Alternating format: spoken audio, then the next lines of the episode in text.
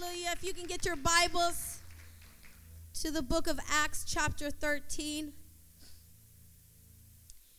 And one of my greatest desires for this church is that we would come to a place of being a church that the presence of God would be so heavy in this in this place that it wouldn't be us um, telling each other to stand up and give God the praise, but it would be God having to tell us to stand up because w- we would be laid prostrated before the Lord.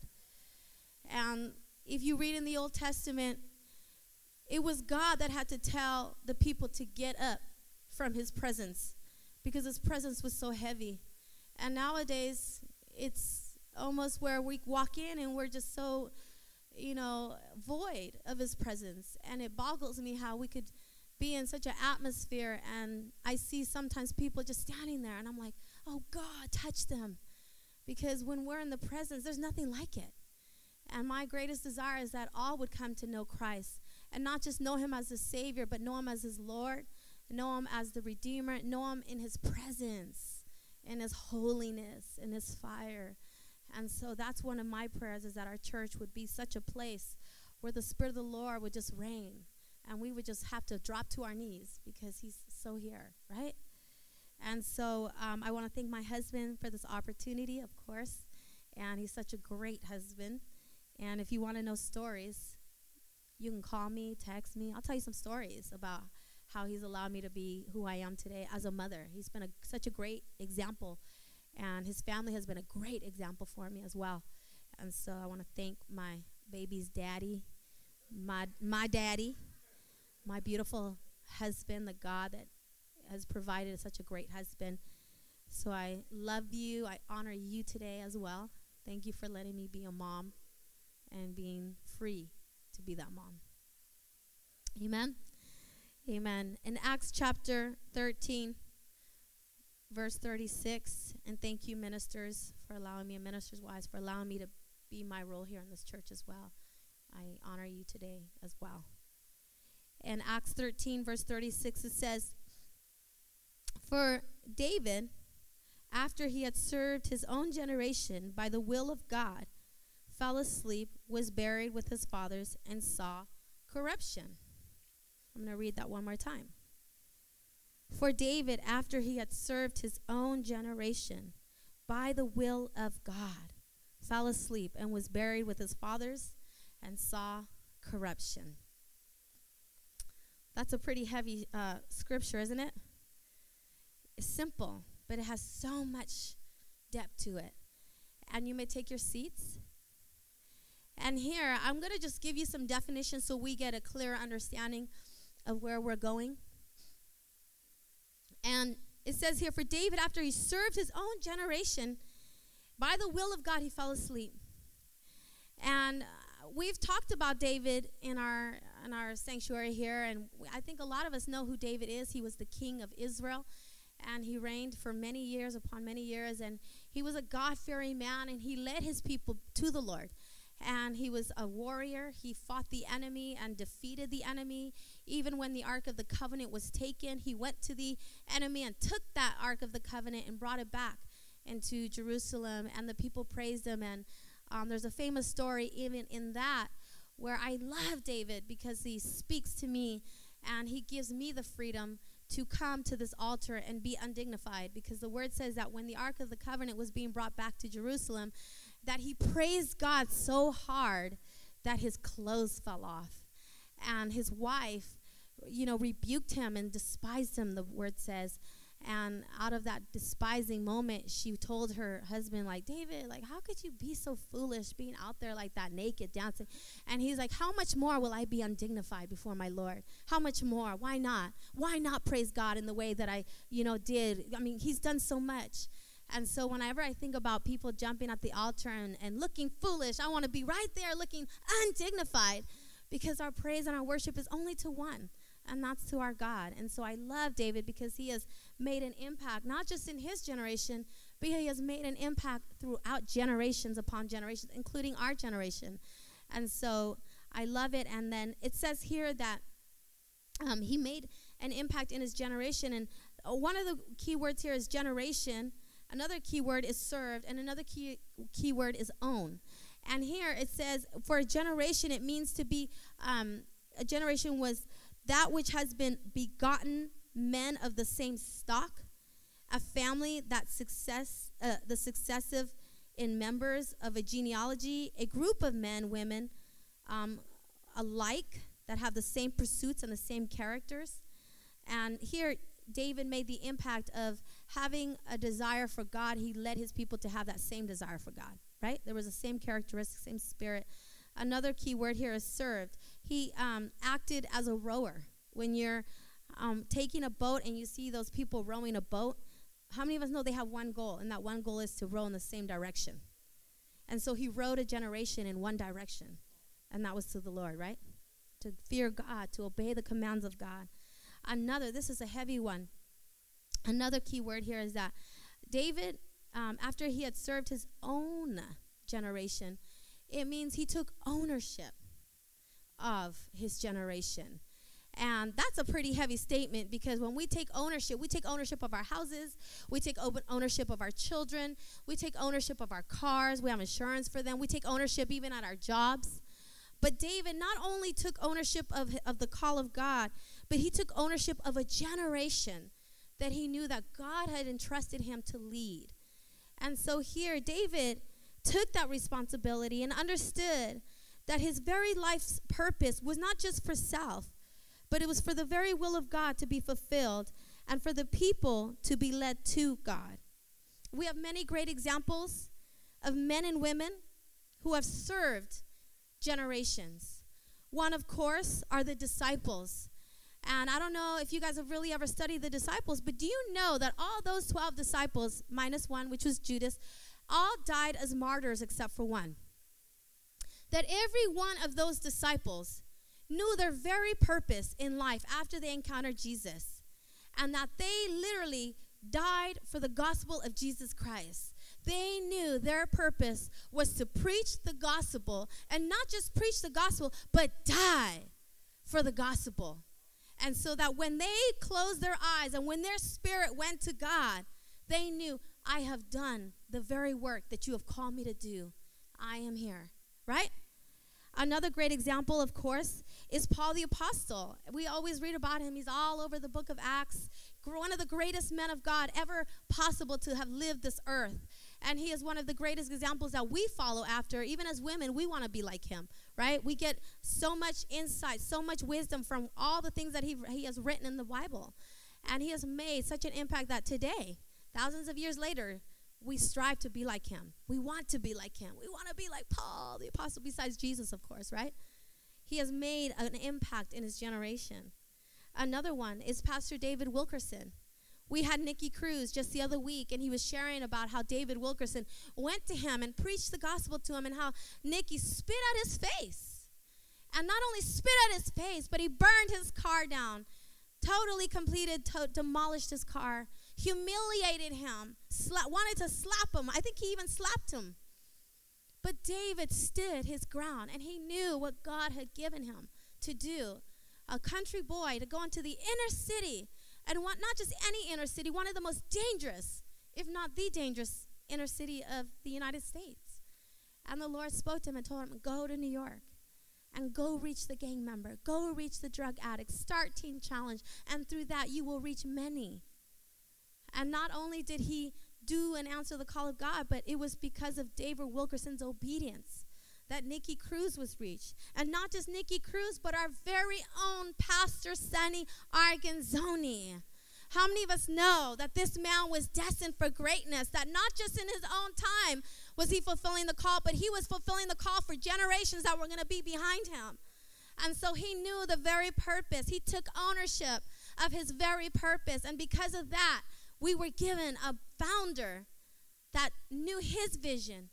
And his vision, Pastor Sonny and Sister Julie, their vision was to go into every inner city of the world and preach the gospel. And but not just preach the gospel to anybody. I mean, we have a focus. And that focus is the drug addict. That focus is the gang member. That focus is the prostitute. That focus is the down and outer that nobody wants to reach. Except through victory outreach, we can.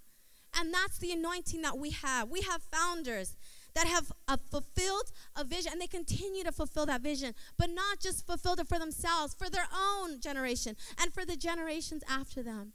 And we, as the gang, God's anointed now generation, we have to take that ownership and say, I'm going to take the ownership of this calling. I'm going to take that ownership, not just for myself, or for my generation, right?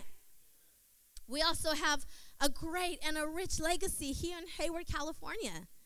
My husband shares it. Pastor Steve and Sister Josie, they came from Southern Cal from the Mother Church, and the Lord spoke to Pastor Steve and said, We're going to take Hayward, Josie, let's go. And they just got the blessing just to go. They didn't get finances, they didn't get support. They took Stelvon when he was a baby. I believe he was one or two, one years old. And they brought him up here to Northern California and started their church on Ruth Road in a little garage. And the Lord moved on their behalf. And they knew their, their calling. They knew that they had an anointing over their lives. And they took ownership of that anointing. They took ownership of the vision. And they came to Hayward, California and preached and reached and discipled and raised up many mighty men, many mighty women of God. And to this day, we quote them, don't we? We quote Sister Josie. We quote Pastor Steve. We're reminded every service what Pastor Steve would say. We always hear one of my f- greatest favorite script, uh, not scripture, excuse me, statements is if you're going to put your best foot forward, make sure it's shining. I love that. I'm like, God, I gotta make sure my shoes are shined every time. But I love it because the impact that these men and these women of God have made in their lives, and to this day, even after their death, we continue to encounter their impact. That's heavy, right? That even after they're dead and they, they're resting with their fathers, that they continue to impact us today. That's heavy. You know somebody took ownership and made an impact when they're dead and we're still talking about them. That's heavy, right? My question is to you today what are you doing with your time and your very purpose? Are we able to reflect on our life and say that we have really taken ownership? Can you ask yourself, have I really understood my purpose in my life? And have I really inspected and dissected my life to make sure that I'm making the impact? And if I haven't, have I researched what can make me a better mom? What can make me a better whatever it is that you're striving to be? Right?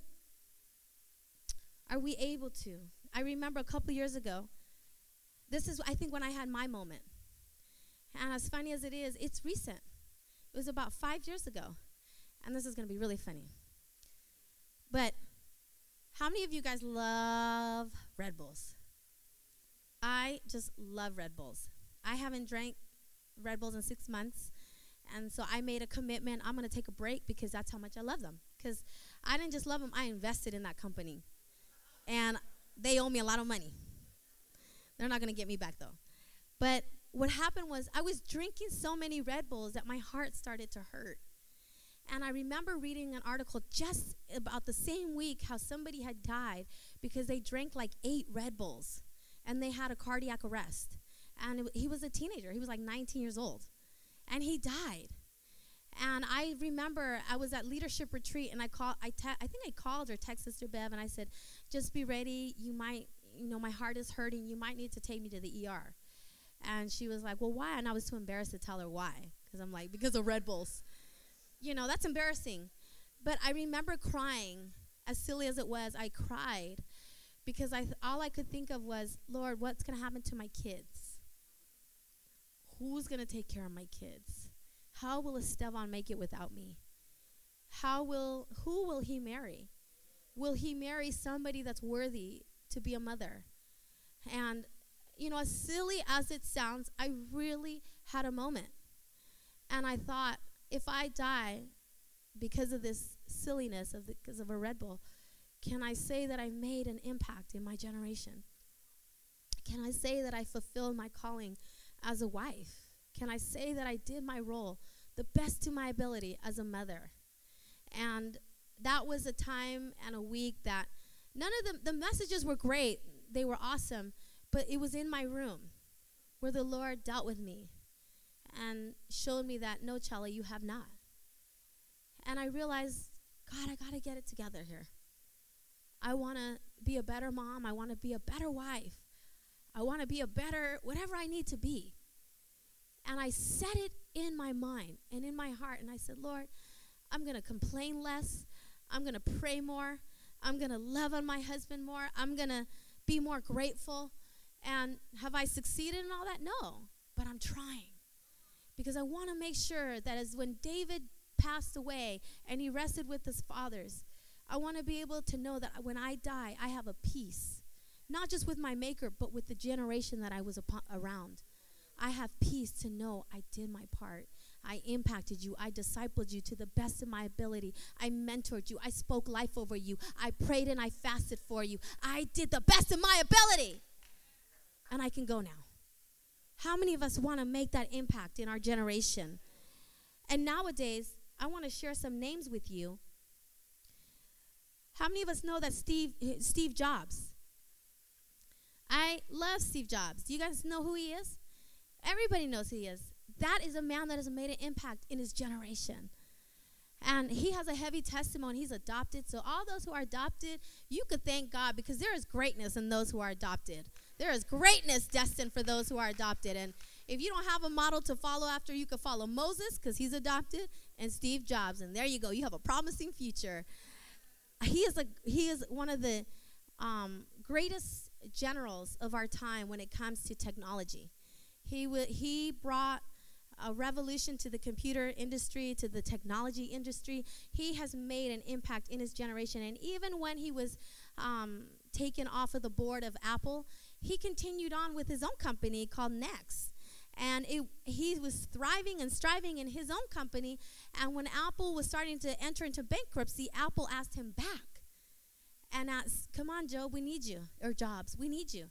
And so this man, he lived a legacy that made an impact not just in his generation, but in our generation and in the youth generation. That even my children, they have been impacted because they're on the phone. I want to play on the phone. What is that app? I want to play with that app. I want to listen to music on your phone. He has made an impact in his generation. Another name I want to share with you really quickly. And I don't think you guys know this name at all. He has passed away, but he's still making an impact in our generation. His name is Chaleo Yoovidhya and he passed away when he was 89. Do you guys know who that is? No. He is the inventor and the creator of Red Bull. He is a Thai individual. He is from Thailand, and he was a multi billionaire. Multi. And I'm one of the reasons why he's the multi billionaire. Right? How many of you guys know who Griselda Blanco is? Only a few of us know. Oh, Eric, you know. Just kidding. We know. Men's Home knows. Right? Erica, you know too. No, I'm kidding. Griselda Blanco. Do you know that she is the first woman multi billionaire, not millionaire, billionaire drug lord from Colombia? And do you know that it was Escobar, Pablo Escobar? We all know who he is because he's in the movies, he's glorified, there's pictures about him. When you hear Pablo Escobar, you think immediately drug lord. But do you know that Griselda Blanco discipled him? And that it was him that dethroned her in time. Griselda Blanco. She is she is the reason why there are drugs all over this country. She made an impact in her generation. That even to this day, she just died several years ago, I believe in 2005 or 2007. She made an impact, a pioneering impact for others to have a way of doing things. Let me ask you another question. As King David took ownership, how many of us are taking ownership of our families, taking ownership of our our lives, of our spouses? But how many of us are taking ownership of our friends' children's? Or, or excuse me, our children's friends? when you go to the schools, do you take ownership when you see that kid that doesn't have good clothes? Do you invite them over?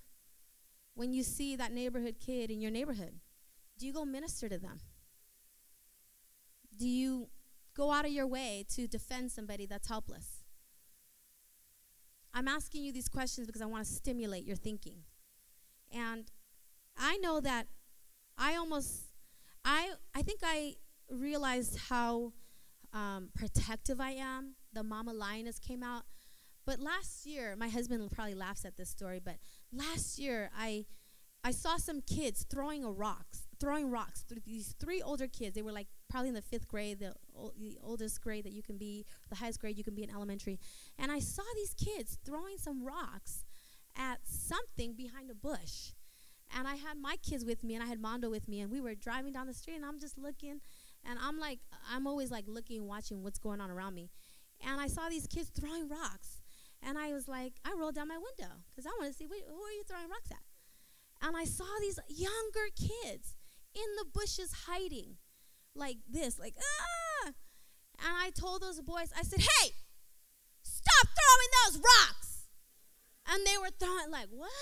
And I said, yeah, I'm talking to you. Stop throwing those rocks. I had to get the mama voice out. The Oakland came out of me too. And I said, Stop throwing those rocks right now. I wasn't throwing rocks. Yes, you were. I saw you. Stop it. Uh, okay. And I said, I better not see you throwing rocks again at those kids. You understand me? Uh, I wasn't throwing rocks. Yes, you were. Threw them down, watching them. Okay, get to walking now. I started walking, and then I rolled down my window. I rolled up my window, and I started driving. Then I heard them call me the B word. And I was like, oh, no, you didn't. Reverse, hold up. Wait, what did you say? I said, what'd you call me? Nothing. I didn't oh, okay. I didn't. I hope you didn't call me anything. Rolled up my window. Come on, Mondo, sit down. Oh, oh, and they started saying stuff again. And so I pulled, parked my car, rolled down my window, waited for them to come. They stopped because they were scared of me. And I was like, yeah, you better stop. I didn't I don't think so. And then all of a sudden, I started driving again, and then they started walking. And then they said, F you, you F and B. I was like, oh, uh-uh, wait a minute, hold up. And so I parked my car and I got out. And I said, you want to call me something? You want to call me the B word? Oh, you want to cuss at me? Don't you know I could be your mother right now? Is that how you treat your mother? Is that how you talk to her? No, no, I didn't call you that. Yes, you did. And so I was like, get over here and tell that to my face. I was like, oh my God, I'm a grown woman talking to a kid like we're going to fight or something. I was so mad. And not mad because they were disrespecting me, but mad because I wanted to get a hold of them. And I was like, God, let me grab this kid and pray for this kid and minister to him because something is going on in his household where he feels free enough to disrespect a mother, a grown woman, and feel like that was okay. And so I literally pulled over to the side into the Walgreens parking lot because that's how that's how much we were getting into it. And I got out of the car and I waited. And those kids, because it was just there was like four of them, they were so scared they would not cross the street. And so I was like, uh uh not on my watch, boo. That's not gonna happen. You're not gonna bully any kids. If I see you bullying anybody, I'm stepping in. But I felt such a indignation inside of me, and I thought, God, if that was my son throwing rocks, oh, he would have got it. He would have got it good. Or if those were my children getting bullied, Lord, send somebody to protect those who cannot. And I felt such an indignation and it just stirred me up. And I said, Lord, I need to make sure that no, even if I don't know these kids, that I would take ownership of these children, that I would step in the way for them and defend them if I have to. Because I would hate to know that if those are my children, nobody would take ownership of them. And so it's so important that we take ownership. You know why? Let me tell you why.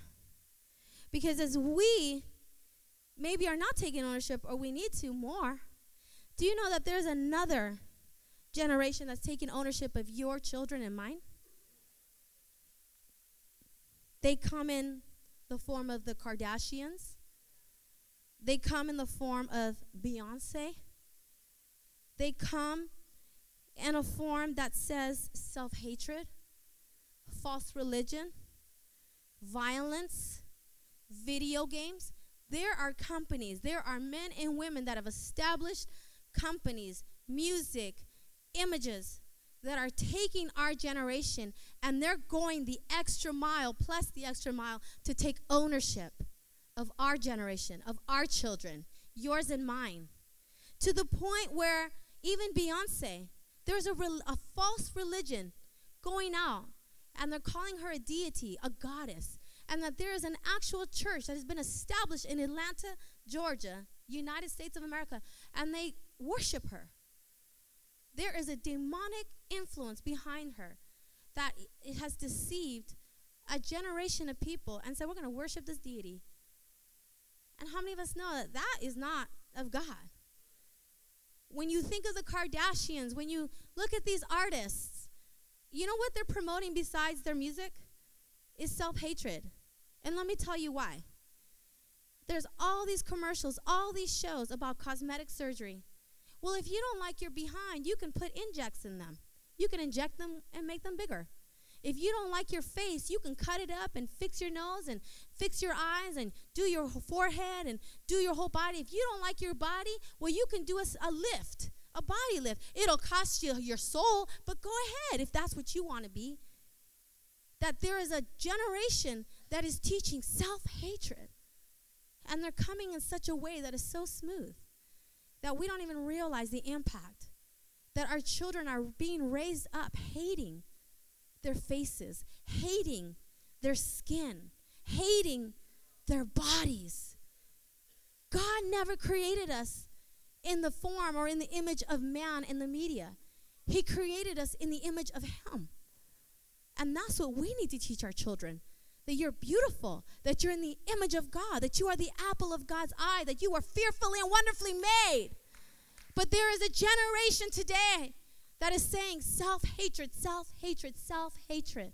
And it's streaming through the music, it's streaming through the media, it's streaming through the television sets. It's streaming through Nickelodeon. It's streaming through the Disney Channel. No, not the Disney Channel. Yes, the Disney Channel. There is a generation today that is taking ownership and they're going hard for the enemy. They're going hard for Satan to captivate, to deceive, to bewitch this generation to believe that this is the right way. And so I challenge you today what are we doing? Are we rowing the boat in the right way? Are we rowing our, our generation towards God? Are we leading and fulfilling the very will of God, not just for ourselves, but for the generation that looks at us, for a generation that seeks to look up to somebody? These children who have they don't have fathers, they don't have mothers, they're living with their grandmother. Can we be that generation that they can look up to? Or are we walking by and not even taking a, a, a look and seeing the need in our neighborhood? Do you know your neighbors? Can you minister? When you see these children at school and your friends want to, your children want to bring them over, do you bring them over? We have a little friend, his name is Remington. Uh, we're trying to bring him over to the church and he comes faithfully, but it's his mom and his dad that I'm trying to get to. But I'm going to get this Remington. I'm going to get that little boy saved. And Remington is just one of the very many kids that need an, uh, an example that need healthy men, healthy women of God to look up to. I don't know if Remington might be the next Billy Crown. He just might be. He might cr- have the ultimate testimony. He might go around the world like Nicky Cruz, sharing his testimony, and thousands of souls, thousands might get saved because someone would take ownership someone would say, I'm going to steer the road, I'm going to steer this boat, I'm going to lead them in the way of God. I want to ask you today to close your eyes and think about a simple message. This is nothing deep, simple. And I'm going to read the scripture, and I want you to ask yourself when I die like David, by the will of God, did I fulfill the very purpose that God ordained me to fulfill?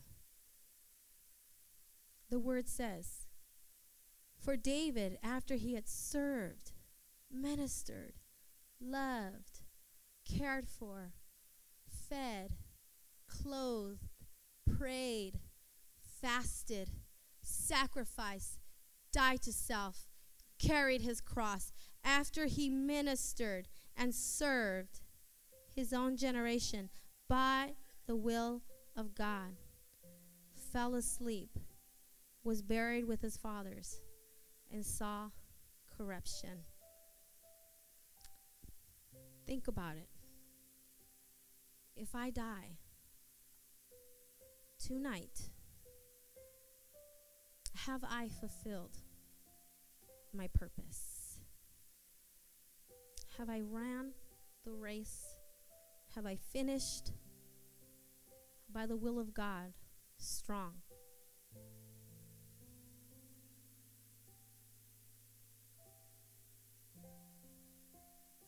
When I saw this scripture, it stood out to me in such a way that has made me have to think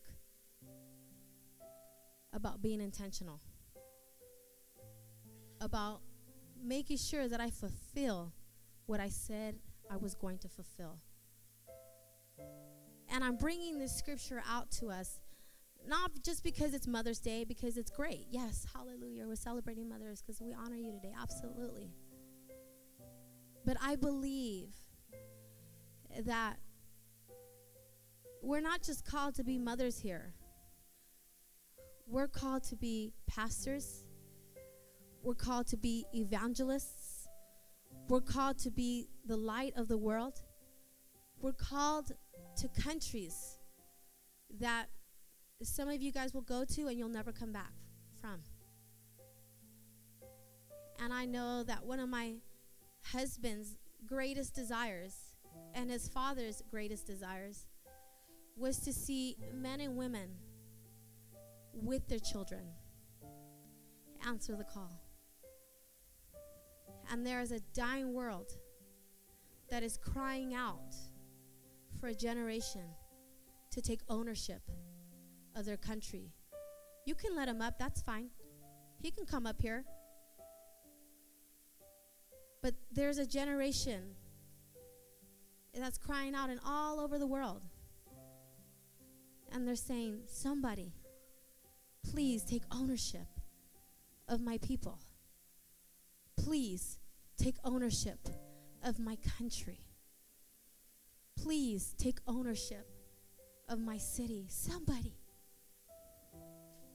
And so I want to encourage you today that as we learn to take ownership in our homes and with our children and with our families, I believe God wants you to go to another level, to go to another realm, to go to another place of responsibility and answer that call. Because David, it took seasons for him to answer the call. And then when he got into his rightful place, he was had the freedom and the liberty to do all that he needed to do to serve his generation, and he did it well. Despite his flaws, despite his errors, God still had his hand upon his life, and he still, by the will of God, fulfilled it.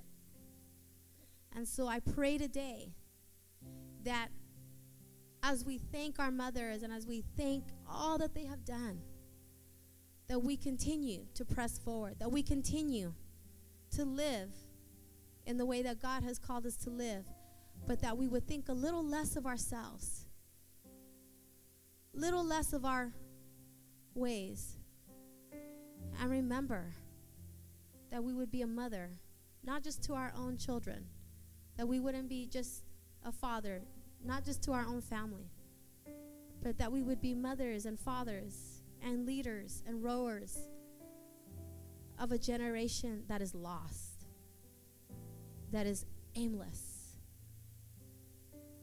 And so I want you to I want to ask you to stand up today.